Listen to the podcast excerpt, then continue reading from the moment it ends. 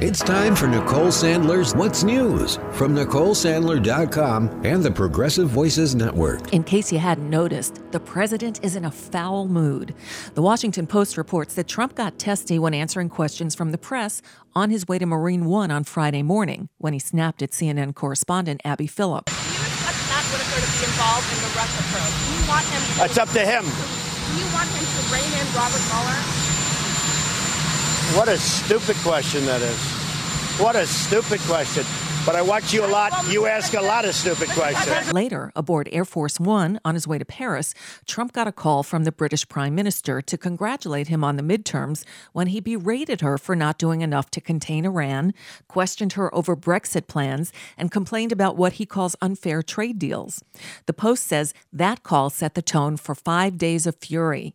Reporter Philip Rucker of the Washington Post has more. He is feeling cornered and he's feeling under siege and he's lashing out at the people around him who are the staff.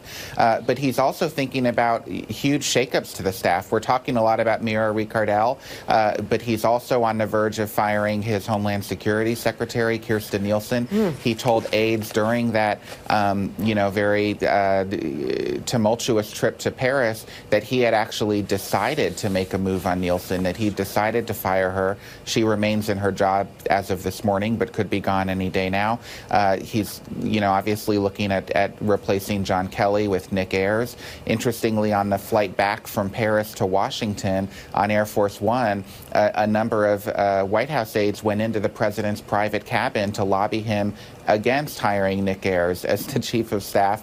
I mean, it's just so much uh, turmoil inside the administration at this moment. Uh, and it's a period when I think Trump is trying to get control of his own operation, in part because he's losing control of other aspects of the government. He's, Yeah. He no longer is going to be able to control the Congress because uh, the House of Representatives is going to be in Democratic hands coming after him. Rucker mentioned Mira Ricardel. She's the deputy national security advisor, but if Melania Trump has her way, she won't be for long. CNN has more. The statement from Mrs. Trump's office said it's the position of the office of the First Lady that she, Ricardel, no longer deserves the honor of serving in this White House. So, a very specific statement.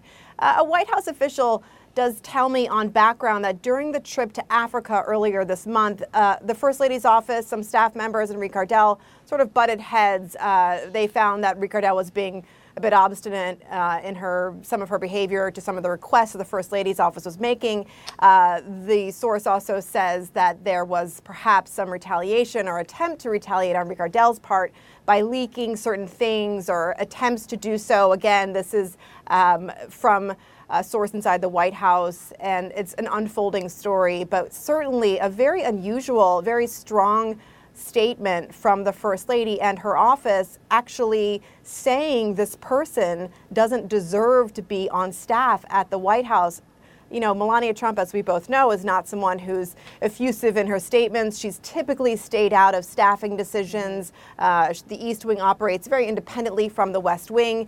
This being someone, uh, uh, you know, that doesn't necessarily operate quite a bit within Mrs. Trump's circles. So this is a very unusual uh, move, certainly. And it'll be interesting to see how it plays out. Of course, Ricardel, we just saw her with the president in the same room at the Diwali ceremony. So she's clearly still at the White House today. The most diverse Congress in history is descended on the Capitol, with newly elected lawmakers arriving in Washington to meet their future colleagues and get acclimated to their new environment.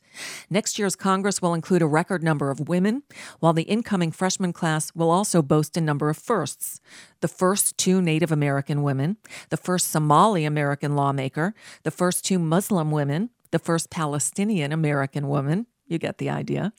Democrats in control of the House have already announced their first act of 2019 will be to pass legislation expanding voting rights. Now, key members of the party say they'll investigate voter suppression in the 2018 midterms. At least 48 people have died in Northern California's Camp Fire as emergency responders continue finding bodies five days into the ongoing blaze. Two have died in the Woolsey Fire in Southern California. In the past week, more area than Chicago and Boston combined has burned.